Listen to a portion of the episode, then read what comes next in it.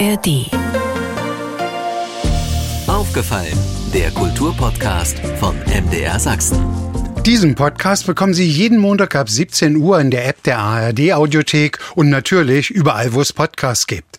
Wahrscheinlich ist es 55 Jahre her, 1968 also wäre es gewesen, so ganz genau weiß er es nicht mehr, da gründete der Teenager Hans-Jürgen Retznicek in Dresden seine erste Band, The Stuffer Company. Ja, mich hat das Bassspielen schon immer fasziniert, angeregt durch Paul McCartney. Das wäre was für den Silly-Bassisten Jackie Retznicek zum 70. Geburtstag am Mittwoch, am 29. November, einmal mit Paul McCartney zusammen zu musizieren. Vielleicht geht's ja noch irgendwann in Erfüllung. Zu wünschen wär's ihm. Ich bin Andreas Berger und rede im Podcast über sächsische Kultur von A wie aufgefallen ist uns bis Z wie zuhören, was andere denken. Ja, ich glaube, die allerwenigsten wissen, dass er gebürtiger Sachse ist, dass er aus Dresden stammt, weil man verbindet ihn natürlich immer mit den Rockbands in Berlin. In dieser Woche, da schaut er auf einen ganz besonderen Geburtstag und darüber wollen wir jetzt reden und über seinen Weg und darum treffe ich mich jetzt mit ihm im Internet. Hallo und herzlich willkommen. Ich muss ja eigentlich sagen Hans-Jürgen Retschnitschek, aber niemand sagt das, glaube ich, oder höchstens wahrscheinlich nur, um Sie zu ärgern. Hallo Hallo Jackie Retschnicek. Hallo Andreas. Ja, mein Name ist natürlich Hans-Jürgen, aber unter dem Namen kennt mich eigentlich gar keiner mehr, weil ich schon seit Millionen Jahren Jackie heiße. Wahrscheinlich nur, wenn jemals die Situation war, dass jemand in absoluter Distanz zu Ihnen ist, hat er wahrscheinlich Hans-Jürgen gesagt oder die Lehrer in der Schule früher. Hans-Jürgen, so geht das nicht. Oder meine Mutter, wenn sie mit mir böse war. Jackie, ich habe eine total lustige Geschichte. Was heißt so lustig ist sie gar nicht, aber was total interessantes gelesen, muss ein paar Jahre her sein. Jackie in Alaska total neugierig und nähert sich einer Grizzly-Familie zu nahe. Will sagen, der Mann, der beinahe mit einem Grizzly gerungen hätte. Was sagt mir das über Jackie Retschnicek? Ja, ich bin absoluter Kanada- und Alaska-Fan und bin dort sehr, sehr oft, so oft es nur geht. Und meine erste Begegnung mit einem Grizzly war wirklich äh, sehr abenteuerlich.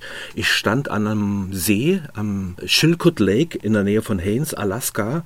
Und das war wie eine Postkarte. Also dieser Gletschersee, die schneebedeckten Berge, der Weißkopfadler flog vorbei, die Biber sind vorbeigeschwommen, die Lachse sprangen aus dem See heraus. Und ich stand da fasziniert da und guckte so einen Hang runter und da guckt mich eine große Grizzly-Dame an und knurrt mich an. Mein Bärenspray war im Auto.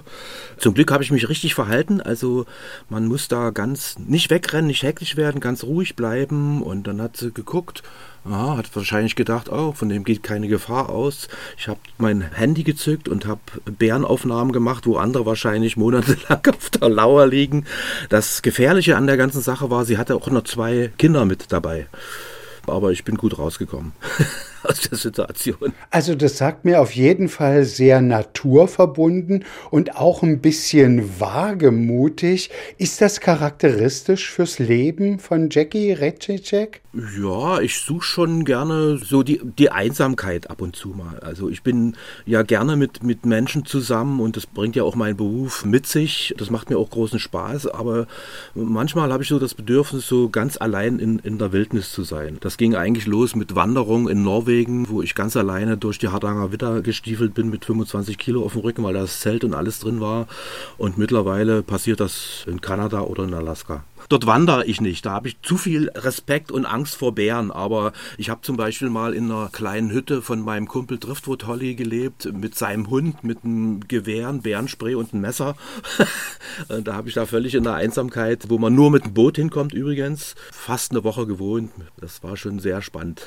Jackie heißt aber, dass Sie jemand sind, der auch sehr darauf achtet, neben all dem Stress oder auch nicht auf der Bühne, auch immer genügend Zeit zu finden, finden, sagen wir mal, die Seele baumeln zu lassen? Ja, genau. Das, wie gesagt, das ging so los äh, mit, mit meinen Wandern in Norwegen. Ich habe festgestellt, dass das eine feine Sache ist, wenn man auch mal ganz alleine mit sich zurechtkommen muss.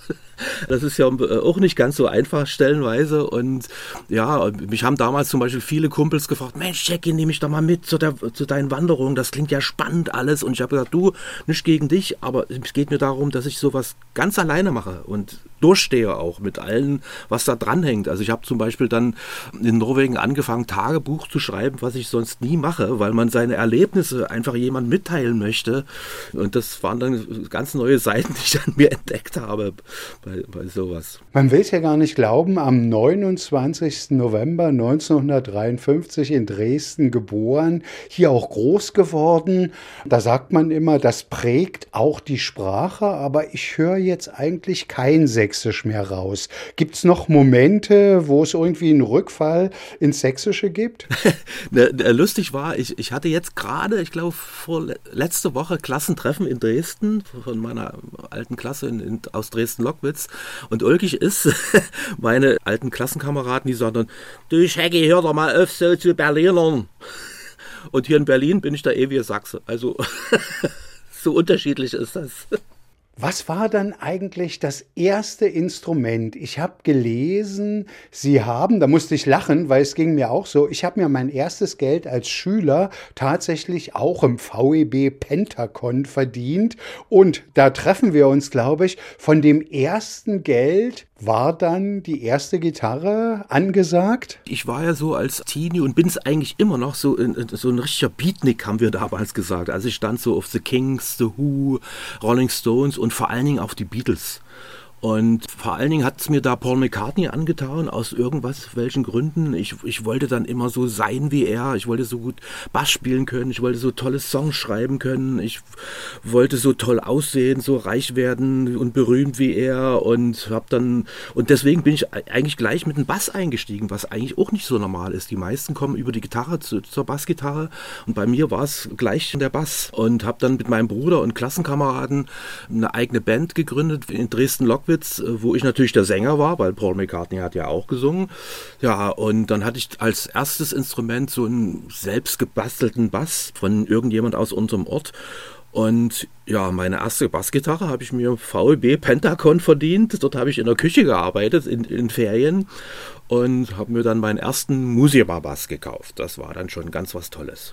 Eine ganz wichtige Station auf dem Weg zu dem Bassisten, der Sie heute sind, ist natürlich Studienbeginn, genau vor 50 Jahren im September 73. Wie schwer oder wie einfach war es, sich so diesem Studienbetrieb unterzuordnen, weil man ja eigentlich gerade auch in der Zeit, gerade im Teenageralter entwachsen, ja eigentlich Beatnik oder Rocker sein wollte? Naja, das Ulkige war, dass, dass mich eigentlich zum Studium mein damaliger Basslehrer Werner Stürmer überredet hat. Dem habe ich das eigentlich zu verdanken.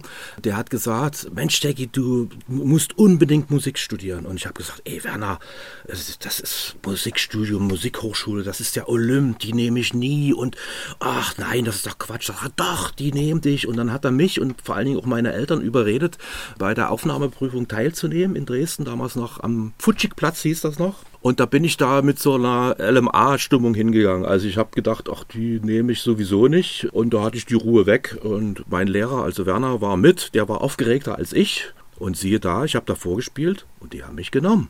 So, war natürlich noch Klavierprüfung, dort bin ich natürlich mörderisch durchgefallen. Und da kam dann mein zweiter Lehrer ins Spiel, Lothar Spiller, der dann mein Dozent an der Musikhochschule auch war. Der hat dann sozusagen die Klavierlehrerin überredet, mich doch aufzunehmen. Und die hat dann gesagt, okay, wenn er ein Jahr bei mir Klavierunterricht nimmt, dann drücke ich mal beide Augen zu und dann besteht er die Aufnahmeprüfung doch. Und plötzlich war ich aufgeregt, obwohl ich schon aufgenommen war. Und habe Blut geleckt und habe dann alles dran gesetzt, an die Musikhochschule zu kommen ich war ich in der Lehre als Elektromonteur in Falkenberg-Elster im Internat und wenn meine Kumpels sich mit ihren Freundinnen getroffen haben oder in, in, in die Kneipe gegangen sind, ist der kleine Jackie im Kulturraum und hat Klavier geübt. Aber es muss ja eine nachhaltige Wirkung gehabt haben. Ich würde jetzt mal denken, die Studienzeit war dann so eine Schwammzeit, wo man aufsaugt und aufsaugt, um einfach immer wieder Neues zu erfahren. Wie war es dann nahezu 20 Jahre später, als Dozent an die Musikhochschule wieder zurückzukommen? Das war, glaube ich, so Anfang der 90er. Ja, genau. Also mein Dozent Lothar Spiller, der übrigens, wir haben uns immer gesiezt, die vier Jahre äh, Studium, wo ich quasi nur in Anführungsstrichen Jazz-Kontrabass bei ihm gelernt habe, haben wir uns immer gesiezt und dann nach der Abschlussprüfung, nach dem Staatsexamen, sagt er so, Jackie, jetzt sind wir Kollegen, jetzt können wir uns duzen. das war auch lustig. Ja, und Lothar, ich habe natürlich auch immer die Jahre Kontakt gehalten, weil ich, wie gesagt, meinen beiden Basslehrern habe ich sehr, sehr viel zu verdanken. Also wenn es die beiden Herren nicht gegeben hätte, dann wäre jetzt der Jackie nicht so, wie er jetzt im musikalischen Leben ist. Und habe ich auch immer Kontakt gehalten. Beide sind leider schon verstorben. Und eines Tages sagte dann Lothar zu mir, Mensch, Jackie, kannst du nicht mal so nach und nach so ein paar Ferien Ferienkurse oder ein paar Sachen in der Musikhochschule übernehmen. Da dachte ich, ach ja, das wäre doch erstmal ganz gut. Und dann plötzlich kam er auf mich zu, 1991 war das, sagt, Jackie, ich gehe in Vorruhestand, du musst meinen Job übernehmen. Und das war natürlich, als würde man ins kalte Wasser geworfen werden. Das war, gab dann natürlich noch so eine Art Ausschreibung, aber so kurz nach der Wende war das alles auch so ein bisschen chaotisch. Und siehe da, war ich plötzlich an der Musikhochschule Dozent und Nachfolger von meinem Lehrer. Und das war für mich sehr aufregend. Es kam eine Sache dazu, die vielleicht ganz gut war für mich zu dem Zeitpunkt. An der Hochschule waren damals nur drei Bassstudenten. Einer fing mit mir genau an, einer war im zweiten Studienjahr und einer war im vierten Studienjahr. Ja, und plötzlich war ich Dozent an der Musikhochschule und habe mich da so reingefummelt und es hat mir immer sehr viel Spaß gemacht. Ich habe dann auch eingeführt an der Musikhochschule, dass man nicht nur Bassgitarre lernen sollte, sondern auch Kontrabass.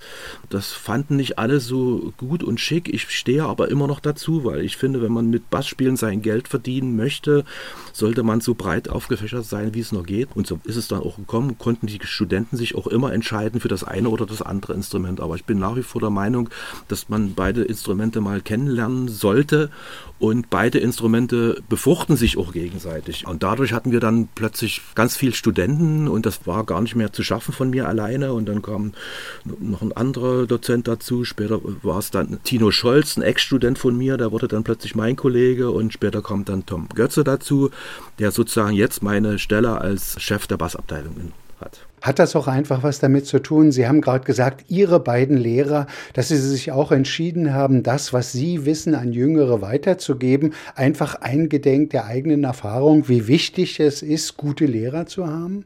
Ja, also äh, erstmal denke ich mal, ich komme ja aus der Lehrerfamilie und meine beiden Geschwister sind auch alle Lehrer und manchmal denke ich auch, dass wir sozusagen so das Unterrichten, das Lehrersein so irgendwie ein bisschen im Blut haben mir hat das schon, äh, noch bevor ich Dozent an der Musikhochschule war, habe ich ja auch schon immer so ein bisschen Privatunterricht gegeben. Und mir hat das immer Spaß gemacht. Es gibt so einen Spruch, der sagt, wer lehrt, lernt zweimal. Und das ist wirklich so. Also man muss sich plötzlich wieder selber hinterfragen, wie spiele ich denn das, wie mache ich denn das? Man muss das natürlich gut vorspielen können. Also gerade die Studenten, die, die mussten schon alle richtig gute Bassisten sein, schon bei der Aufnahmeprüfung, sonst hätten wir die gar nicht genommen. Und das ist natürlich auch dann für einen Dozenten eine Herausforderung. Und man muss auch in der Lage sein, finde ich zumindest, nicht nur Sachen vorzuspielen, sondern auch Sachen erklären können. Und das ist ja auch oft gar nicht so einfach.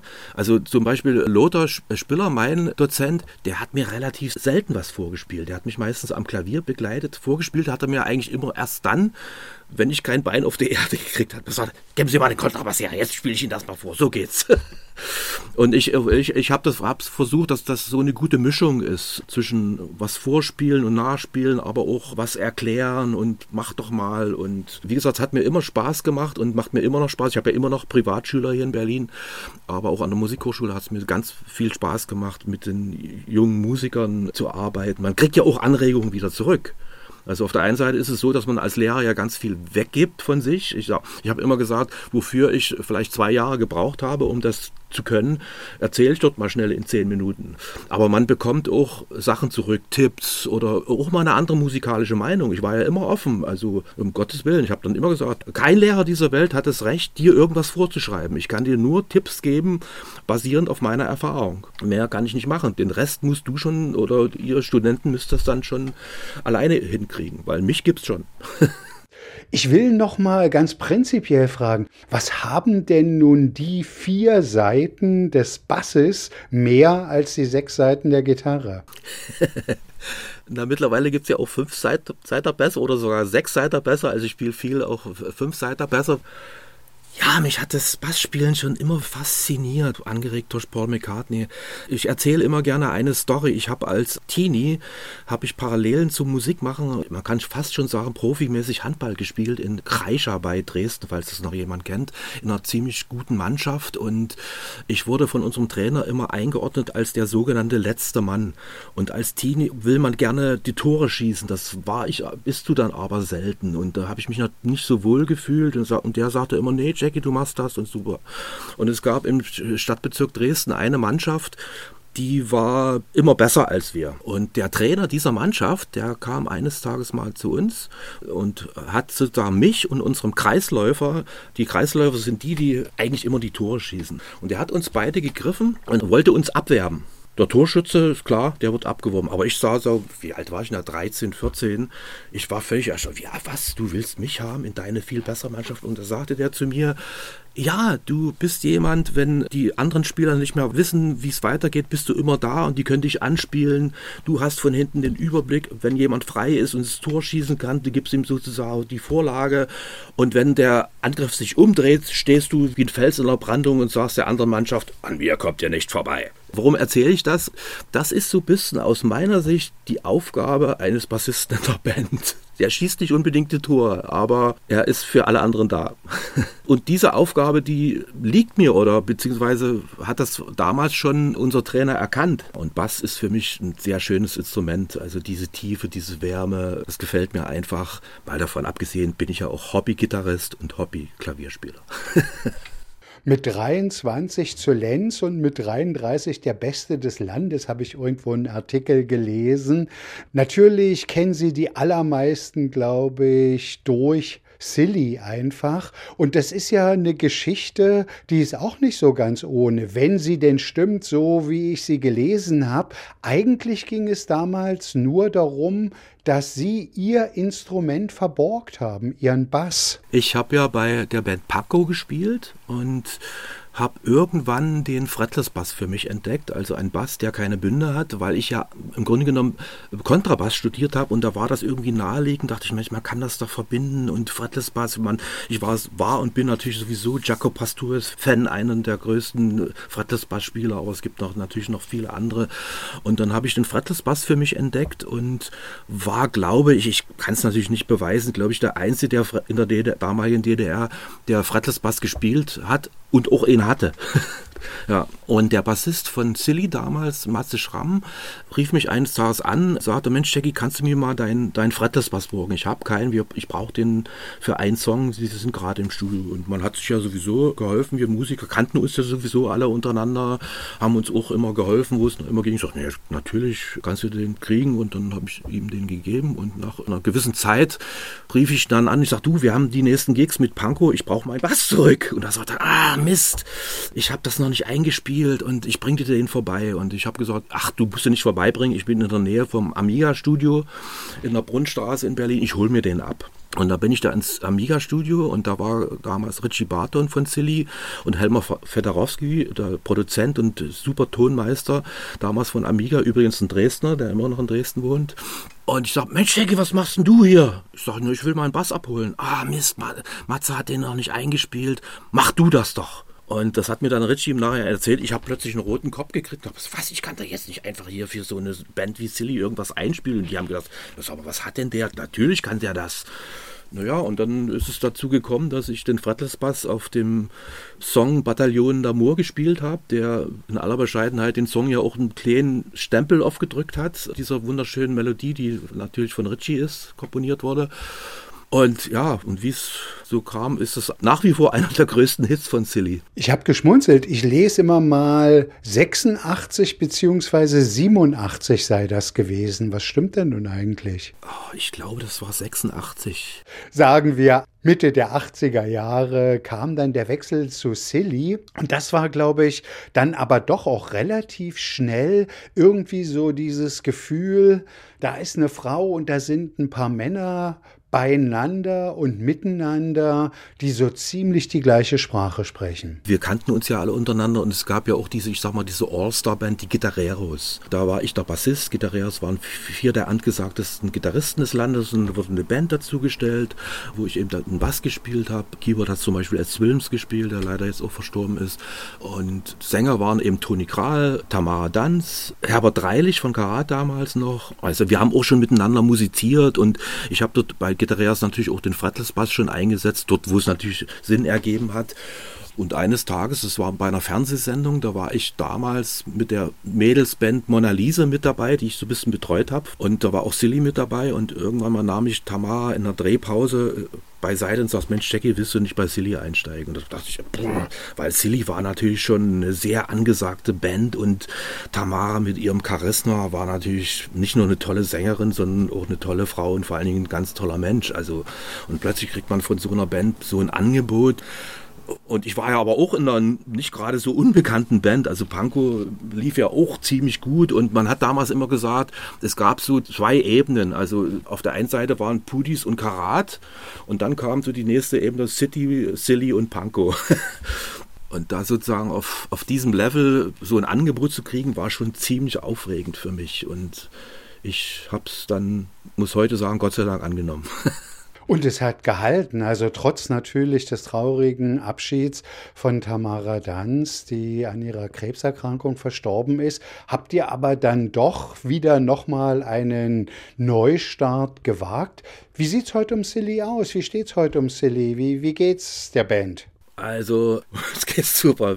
Klar sind wir durch ganz viele Höhen und Tiefen gegangen, angefangen von Tamaras Tod bis alles Mögliche und, und haben Gott sei Dank den Neuanfang wieder gewagt, damals mit Silly und Gästen. Mittlerweile waren wir jetzt dieses Jahr auf Sommertour, also sprich, wir haben ganz viele Open Airs gespielt, diesmal mit der Besetzung Gesang Julia Neigel und Toni Kral. Das war ja die Überraschung dieses Jahr.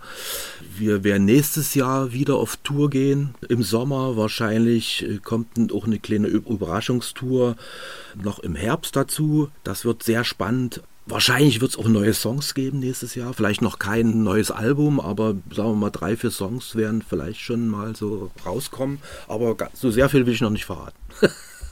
Wie ist das eigentlich? Also ich habe schon öfters von Musikern gehört, die mir gesagt haben oder Musikerinnen, also als wir noch ganz jung waren, da haben wir uns ehrlich gesagt überhaupt keinen Kopf gemacht, auf die Bühne zu gehen. Wir sind auf die Bühne, haben losgespielt, ab ging's. Ältere erzählen mir dann eher und sagen, ja, das ist so, früher gewesen, aber heute bin ich ehrlich gesagt aufgeregter, wenn ich auf die Bühne gehe, als früher, als ich viel, viel weniger Erfahrung hatte. Wie ist das bei Ihnen, Jackie? Also ich wäre ja oft gefragt, Mensch, Jackie, bist du noch aufgeregt? Egal mit welchen Projekten ich auf der Bühne stehe. Ich spiele ja nicht nur bei Silly, ich spiele ja auch noch bei der Band East Blues Experience oder bei Driftwood Holly im Deutsch-Kanadier. Und ich sage, ich bin immer aufgeregt. Nein, du, du bist doch nicht mehr aufgeregt, du alter Hase, das gibt's doch gar nicht. Sage ich, doch, ich bin immer aufgeregt. Und dann kommt immer mein Spruch und den meine ich wirklich ernst. Wenn ich mal nicht mehr aufgeregt bin, höre ich auf, Musik zu machen. Dann fehlt für mich die Spannung. Man darf natürlich nicht so aufgeregt sein, dass man dann auf der Bühne alles vermasselt. Das ist dann ein blödes Aufgeregtsein. Aber diese Aufgeregtheit gehört für mich dazu. Das habe ich auch immer meinen Schülern und Studenten erzählt. Es gibt für mich so drei Phasen beim Musiker werden oder sein. Die erste Phase ist, wie du schon sagtest, man fängt einfach an zu spielen, macht sich keinen Kopf, ist dementsprechend auch schön locker. Dann kommt die nächste Phase, dass man sich, ich sag mal, weiterbildet und plötzlich merkt, äh, was habe ich denn damals gemacht? Das war doch gar nicht so gut und ich will das doch besser machen. Das ist eine Phase, wo man A, klar, noch mehr aufgeregt ist, weil man mit einem ganz anderen Anspruch plötzlich rangeht. Auf der anderen Seite auch ein bisschen gehandicapt dadurch ist. Und dann kommt die dritte Phase und das ist aus meiner Sicht die schwierigste. Man fängt wieder an zu spielen wie, ich sag mal, wie ein Amateurmusiker mit der Unbedarftheit, aber mit dem Wissen eines Berufsmusikers. Der Name Jackie Retschnicek, wenn man den im Internet sucht, findet man, ich glaube, fünf oder sechs mindestens Bassbücher. Und ich habe eben auch so von Musikern gehört, das sind so wirklich die Grundlagenwerke heutzutage, wenn man Bass spielen lernen will korrespondiert wahrscheinlich mit dem Lehrauftrag an der Musikhochschule Wissen weitergeben? Mhm, Wissen weitergeben. Also meine erste Schule habe ich ja sozusagen noch zu DDR-Zeiten geschrieben. Das äh, ging so los, dass ich schon immer sozusagen Ideen gerne von aufgeschrieben habe, dass ich schon, äh, wie gesagt, immer schon gerne unterrichtet habe und natürlich auch immer nach Lehrmaterial gesucht habe, weil das gab es ja nicht so sehr viel zu DDR-Zeiten. Man hat sich dann zwar auch ein bisschen was aus dem Westen besorgt, aber ja, und da habe ich dann zu DDR DDR-Zeiten noch, damals für VEB Lied der Zeit, glaube ich, Leipzig, ein Lehrbuch geschrieben. Groove Time heißt das. das. Die ist dann zwar erst 89 rausgekommen und dann durch die Wände so ein bisschen untergegangen. Aufgrund dessen ist dann aber der AMA Verlag auf mich aufmerksam geworden und da habe ich dann sozusagen meine ganzen anderen Bücher geschrieben und ja, ein Buch schreiben macht mir sehr viel Spaß, ist natürlich auch eine anstrengende Sache, weil so ein Buch schreibt man mal eben nicht an einem halben Tag. Gerade an meiner Jazzbass-Schule, da habe ich ehrlich gesagt ewig gesessen und es macht mir sehr viel Spaß, sozusagen Wissen weiterzugeben. Aber ich muss auch sagen, gleichzeitig ist so ein Lehrbuch ja auch Ideenschutz. Also wie gesagt, als Lehrer gibt man ja im Unterricht seine Konzepte, seine methodische Ansätze, sein Wissen, seine Erfahrungen weiter. Das ist aber nicht geschützt. Jeder Student, jeder Schüler kann mit den Ideen in die Welt gehen und ich sage mal damit Geld verdienen. Durch so ein Buch ist es geschützt. Wird es noch irgendwann was mit einem Treffen mit Paul McCartney? Ach, das wäre mein Traum. also, da, da, wäre was zum 70. Geburtstag. Ja, das wäre schön. Er spielt ja auch hervorragend Gitarre und, und, und, und Klavier. Ach, und das wäre schön, wenn ich ihn mal auf dem Bass begleiten könnte. Und ich meine, auf der anderen Seite, die Rolling Stones machen es einem ja vor. Die kommen jetzt alle in die 80er oder werden 80. Also da ist schon noch ein Stückchen Weg nach vorne offen. Was wünschen Sie sich? Ich wünsche mir natürlich in erster Linie Gesundheit für uns alle. Es ist klar, das ist wichtig. Ich sage immer, wenn man gesund ist, dann kriegt man alles irgendwie auf die Reihe. Ein Gesunder hat viele Wünsche, ein Kranker hat nur einen. Den Spruch kennt ja auch jeder.